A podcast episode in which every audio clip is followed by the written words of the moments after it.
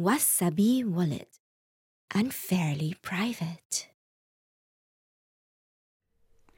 What's up, everyone? I'm Ben with the BTC Sessions, and this is your daily session. Hodl that Bitcoin. Before we dive in, of course, shout out to sponsors of the show, Ledn.io. This is where you can use your Bitcoin for a variety of different services.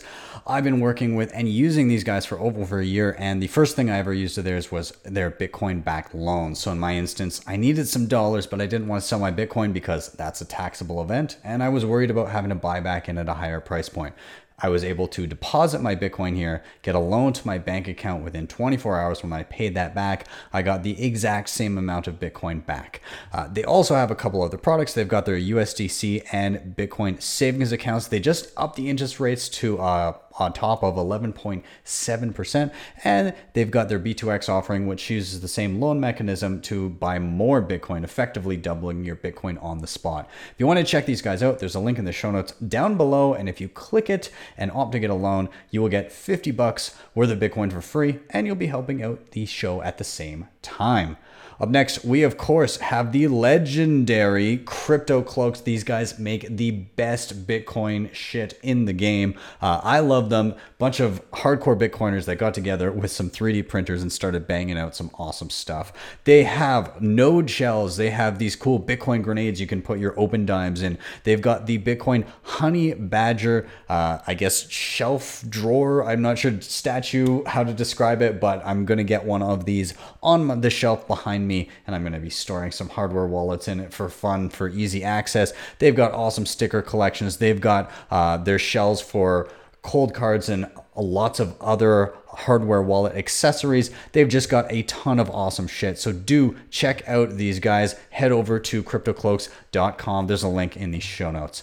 And finally, of course, we have the Cobo Vault. Now, I did an awesome video on this uh, covering how to use this. I was actually just playing with it before this video as I was playing around with something, some software I'm going to talk about in a bit. But anyways, uh, wicked awesome hardware wallet. It has optional Bitcoin only software, which obviously I opt to use.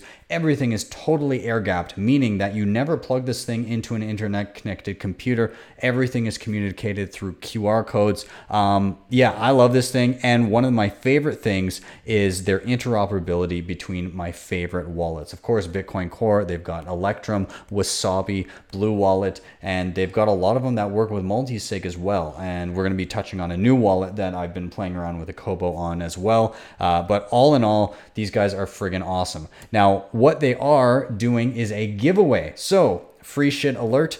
Every show that I do for the next three months, they will be giving away a Cobo Tablet Plus. This is a steel plate to store your store your backup seed for any wallet, um, and they actually made this one after uh, Jameson Lopp did a test of their regular seed plate, found that it didn't stand up to his standards, and uh, they created this even heavier duty one where the individual tiles won't even shift after warping um, with extreme pressure. So if you would like a free Cobo Tablet Plus to store your seed phrase in steel uh, as a backup for a regular wallet or for any wallet, if you happen to get the Cobo actual Cobo Vault, um, then all you need to do is get on Twitter, retweet this show, and you need to tag myself and Cobo Vault uh, and tell them why you want a Cobo Tablet Plus. I will choose a winner before the next show airs. I'll reach out and I'll DM you and get you that uh, device, or not rather device, the plate uh, as soon as possible. But, anyways, with that, let's dive into the show. Uh, if Bitcoin crashes below $10,000, it's all over. Here's why guys. It's all over. Apparently, it's all over if we go below $10,000, which I find super hilarious. Now, despite the title, here's why, uh, I didn't really see a lot of why in this article. Um, but nonetheless, people are panicking because there's been a pretty steady drop the past few days here. We've shed a lot off the Bitcoin price, and we did indeed crash below $10,000, albeit briefly earlier today. Um, we were in the 9,900 range. Um, but we have since rebounded a little bit. But um, again, besides the point, this article itself I found comparatively to the title, it wasn't all that scary to read. They were just saying like, "Hey, uh, ten thousand dollars is a, a a huge psychological level. It took a long time to decisively break above it, and if we break below it, there could be further uh, shedding of price. But it was it was pretty level headed through most of this. Um, again, like they they're saying like moving forward, uh, it is important to keep an eye on the last zone of defense between ten thousand dollars and ten thousand five hundred dollars. Joe DiPasquale, the chief executive of San Francisco-based Bitcoin and crypto hedge fund BitBull Capital, said via email. As long as this range is respected, Bitcoin is unlikely to see a prolonged bearish spell. And it kind of goes on um, throughout most of this, talking about how it's just a big psychological level. Obviously, it took a long time, as I said, to break decisively above it, breaking below it, it decisively for an extended period of time you know wouldn't wouldn't be fantastic wouldn't be too exciting to look at but hey um, now one thing to note that uh, and I'll highlight it here in this Forbes article. Uh, the open trading gap. So there, there was a um, uh, a trading gap set on the CME or the Chicago Mercant, uh, Mercantile Exchange. Uh, it opened higher after the weekend close on July 27th, uh, something some analysts think causes a disconnect with the underlying market and appears to have set Bitcoin on its path to recent highs of around $12,000. Technical analysis shows that 90% of such trading gaps are eventually closed, with the price sooner or later retracing back to the gap. So, this gap, as we said, was just below the not the ten thousand dollar level. Um, I'm not sure if we actually triggered it yet, uh, but those gaps do to, tend to fill. We're pretty close to filling it if we haven't already. So um, that could be one thing to take a peek at. Now, uh, another article here at a CoinDesk, uh, the title here is V shaped recovery from Bitcoin's biggest drop since March is unlikely, say analysts. Now, a few analysts here are uh, saying similar double digit price pullbacks observed in April and May were quickly reversed in a couple of days, a sign of buy the dip mentality. And I know I've been seeing a hell of a lot of that on Twitter for a while now. Um, this time, though, a quick V shaped recovery back to recent highs around $12,000 looks unlikely due to cryptocurrency's increased sensitivity to traditional markets. Um, the worst may be behind us, but Bitcoin can take days to form a good base. I find that quote a little bit contradictory to the tone of the rest of the article. Again, they're saying, hey, V shaped recovery probably not going to happen. It could take days. like, like, that's a big panicky thing to say.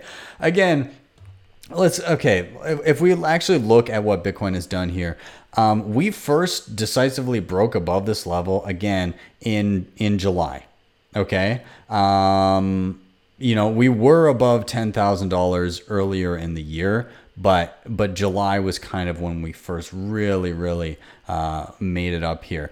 Um, we broke a little bit. When was that? That would have been in mid early February, somewhere in there. We were above the ten thousand mark very very briefly, and again in May, uh, beginning of May, early uh, ended sorry end of May, early June. We just barely kind of breached that level. Um, but other than that, we hadn't really seen it since last year in the fall. And then before that, um, kind of like the summer and that big kind of pop that we had in June, July of 2019. So, you know, it's it's been a while since we've been up here, but we have kind of rebounded back from that panicky um, a little bit from the panicky moment we had earlier today, but we're still down in that 10K range. And, and you can see here we went down to around 99.25. Who knows? I mean, again, if we broke quite decisively below that, then yeah, we're probably going to be lingering down here a while. But on the, to the opposite of this, we have um, some bullish people, which we'll touch on in a moment, talking about potentially breaching previous all time highs before the end of the year, like Christmas time. Um, what plays out? Who knows? Who knows? Uh, what I do know is that the rest the rest of everything got royally screwed. Uh, this chart that I'm looking at here, if you're watching on YouTube, coin360.com, basically the redder the deader. If you see heavy, heavy red, uh, then yeah, it's it's just massive, massive losses.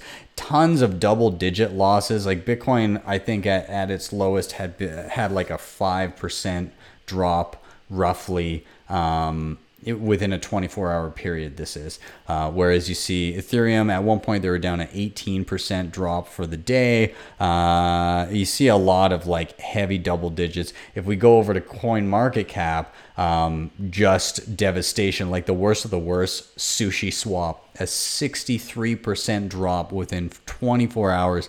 We see 39 31 28 27 26 25 just a lot of again, random shit coins, a lot of uh, a lot of DeFi crap that's just being dumped. Anybody in DeFi, uh, again, I've tried to say you got to be careful here, but it is it is unreal how much that shit can dump and how quickly. And so like we're looking at the sushi swap one. That one uh, really really stands out because of how insane it's been. Like it peaked out at around just over 10 bucks US and right now it's at about a dollar 74. So it's lost over 80% of its value in 4 days. and and why? Why is that? Uh, it's because uh, and we talked about this actually just a little a few days ago. Um, the founder of Sushi Swap, which is like a DeFi again, DeFi is basically like complex financial derivatives and and leverage um, to get yield, more or less, uh, out of nothing. And massive amounts of printing just to like give that yield. Basically, you deposit your Bitcoin or Ethereum or whatever in order to get paid out uh, a, a, lot of interest in whatever the token may be. So Sushi Swap was one such thing.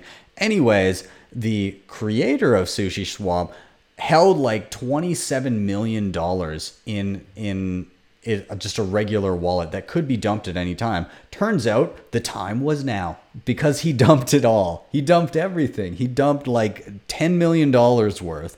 Um, anyways, let's let's read a little bit here. Chef Nomi, the mysterious founder of Sushi Swap, the latest decentralized finance protocol to flourish above the thriving canopy of summer's DeFi craze. I'd say that's more praise than it deserves. Um, he just cashed out. Over the weekend, the self described head chef withdrew approximately 2.5 million sushi tokens from the decentralized exchange in exchange for 18,000 Ethereum, worth about $10 million. The move, recorded on Etherscan, comes just after the creator of SushiSwap, a fork of the popular Uniswap exchange, was hit with mounting criticism that he controlled nearly half of the coins in the system. So he liquidated half half of all of these tokens. Uh, in somewhat of a prophecy, a Twitter poster going by the name Sasa pointed out on Tuesday that Chef Nomi had 27 million worth of sushi ready to ready to be dumped uh, into the pool. And this is what we talked about in the previous show, how he was sitting on that. Of course, not worth 27 million dollars anymore. Um, anyways. He withdrew the liquidity for the token, in other words, reduced the amount of sushi available to trade for ETH. Um, and again, the price is halved, and well, actually, quarter, uh, two thirds, I'd say, of it has disappeared in the past 24 hours because it's dumped even more since this article. Um, now, he did respond a little bit. Uh, again, he blamed it on FUD. He said he's still here. He said, I wrote the migration code. I did all the audits. I coordinated the largest LP pools ever. I created a large community. I sprung up hundreds of LP scam projects all in one week. He said, I'm still here. Uh, he compared himself to the Litecoin founder Charlie Lee, who famously sold off all his Litecoin holdings in late 2017 at the height of the crypto bubble. Uh, he said uh, Satoshi Lite, aka Charlie Lee, did that, and Litecoin had no problem surviving.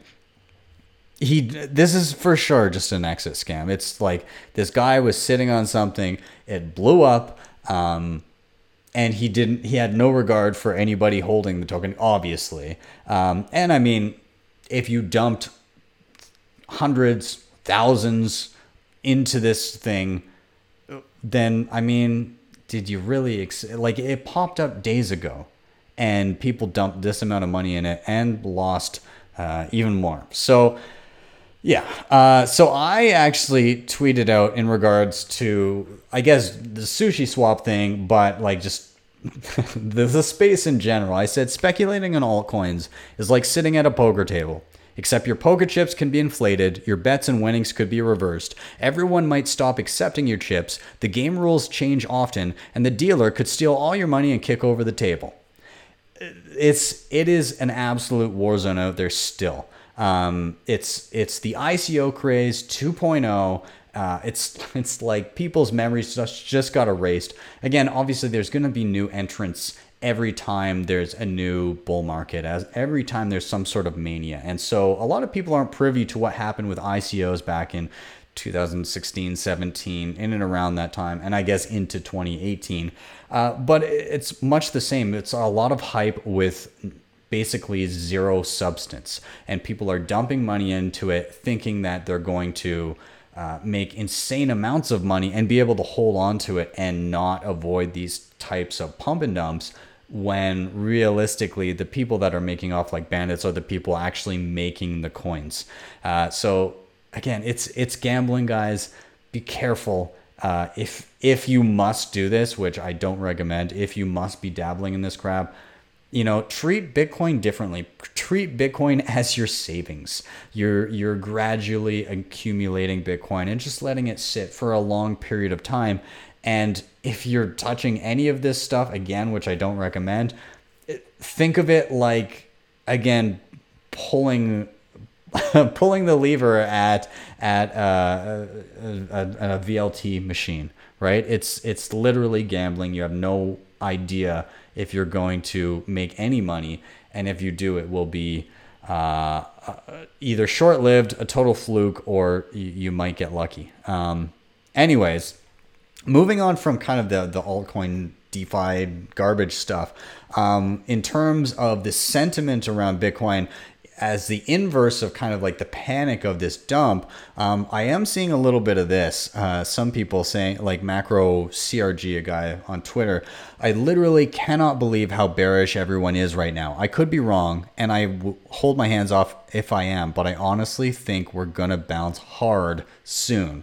So, a little bit of a different take on people saying, uh, you know, in that Coindesk article that the a V-shaped recovery is unlikely we shall see. And again, like it depends on what time frame you're looking at. Like if you're looking on the daily, if you're looking on 3 days, if you're looking on weekly, uh, again, like I mean, if you look on weekly, V shape is basically what Bitcoin does in either direction. Um, I think we're just so used to how quickly this thing moves that days or weeks seem like an eternity. I'm sure many of you would echo that sentiment.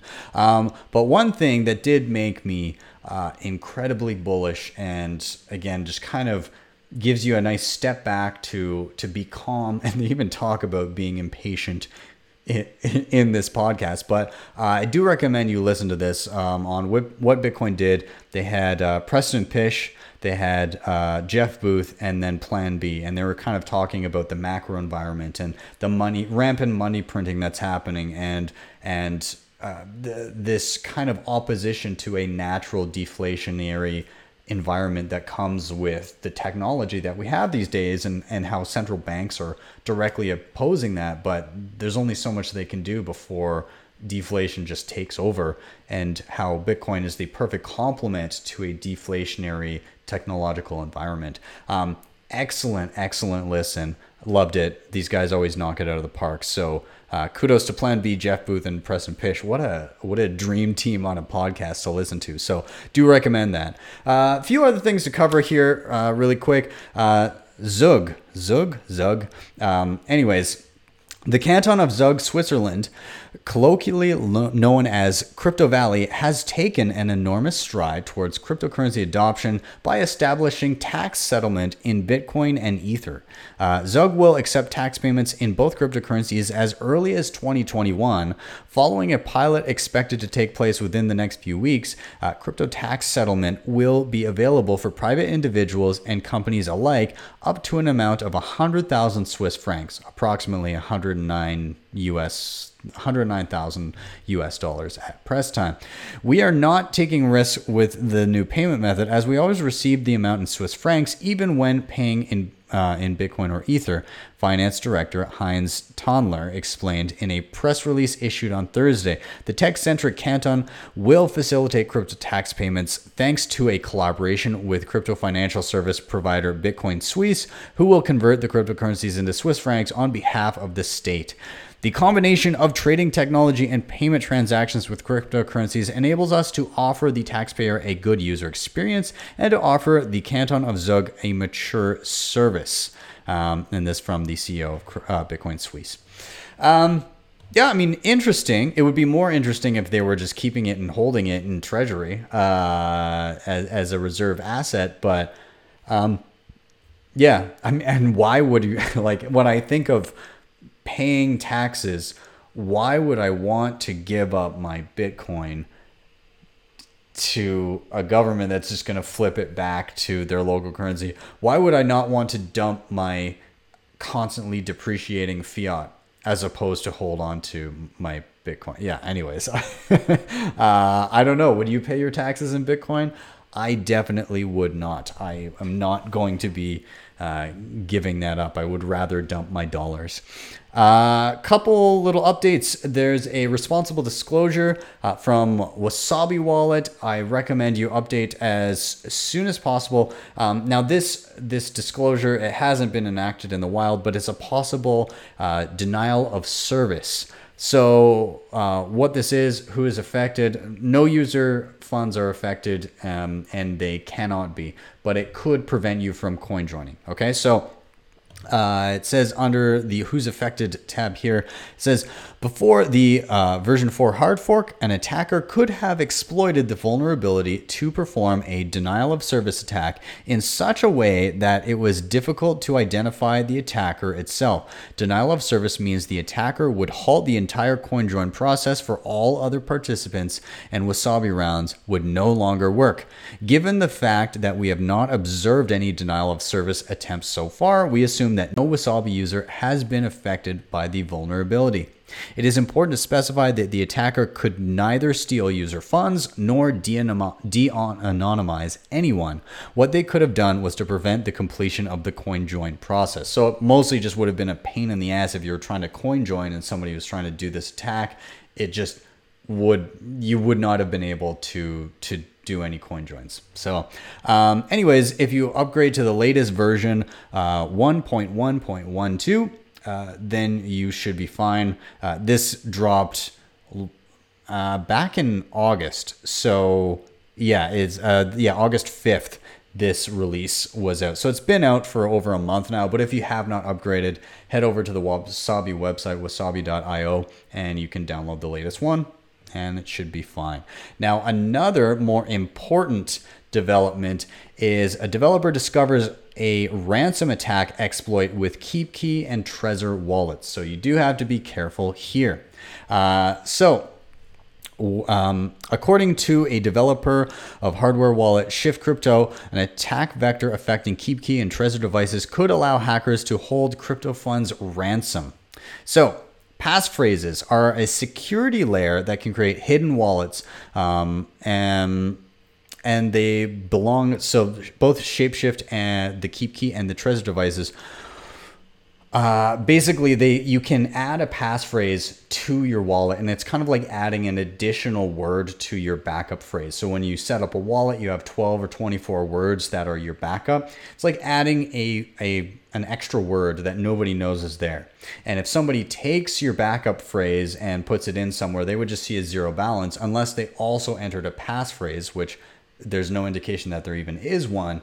Um, and then only then would they see actual funds sitting there if you had used one. Anyways, so uh, the developer the developer that describes uh, that discovered this goes by Marco and writes that passphrases um, uh, belonging to both the KeepKey and Trezor devices only need to be entered into a corresponding host wallet, such as Electrum, uh, not into the hardware wallet itself, though Trezor does give the option to enter it onto the device. This produces a vulnerability in which malicious wallet or man in the middle attacks could, in effect, lock the users out of their own funds by changing the host wallet passphrase. The passphrase that the Trezor or KeepKey ends up using might not actually be the one that you entered when setting up, but a passphrase controlled by the attacker. Uh, since both the passphrase and the device are needed to spend funds, the user is locked out until the attacker shows the fake password to the user. So, again, just to reiterate what's happening here, if you're setting up a Trezor or a Keep Key and using uh, some software that is malicious in some way, what could happen is you put in the password you want to use and then you deposit funds unbeknownst to you, the person in the middle, the hacker, has actually not used the password that you put in and actually created their own for your wallet. And so when you deposit the funds, they see that the funds have been deposited. They now essentially because you don't know the passphrase that was used because the hackers put in their own um, you are stuck there with your funds stuck in this wallet with a mystery passphrase. And until they reveal that passphrase to you you can't move them. So what the attacker will do is say hey i'm not going to give you this password until you pay me out x amount and send me money to this address. So the funds in the wallet i suppose technically are not at risk unless you give the attacker your seed phrase, um, but they can bribe you to send them money. Okay, so that's kind of the attack here. Effectively, they hold your funds ransom and they say, send me at least this amount or you do not get this back. Obviously, they'd have to request less than is in the wallet in order for it to make sense. But, you know, they could easily say, hey, you deposited two Bitcoin here. If you want to see one Bitcoin back, you better send one Bitcoin to me. Um, so it's it's basically like they're the, a game of ratios and percentages of what they can get away with in order to give back your funds. Um, yeah. Anyways, so there is an update to the Trezor and the Keep Key that you can go and download. Um, so if you have not done such, then be sure to update your Trezors. Uh, okay, I just have to touch on this really quick. This from the Coinbase blog, and this is just people always make fun of Coinbase for delving so deep into shit coinery, but they really have literally delved into shit coinery here. Part of their blog here, they're talking about synthetic assets, um, which are tokens that are digital representations of derivatives. Anyways, here's a specific example that they use. okay, Poop Exchange.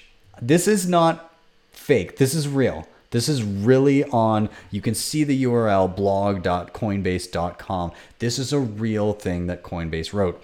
In late 2019, a few developers had an idea and released a prototype. What if we had a synthetic asset that tracks the frequency of poop sightings in San Francisco? I, it's insane that I'm reading this. Token holders profit when more poop is cited, and the token issuer profits if poop sightings decrease using an oracle that simply reports the number of poop sightings. This poop token market could align incentives for local San Francisco government. If the city of San Francisco issues poop tokens, they are incentivized to clean up the streets in order to profit. Conversely, citizens could purchase poop tokens as an emotional hedge, ensuring that at least they make money if the streets don't get better a simple example, but showcases the potential of synthetic assets and markets for anything. Okay.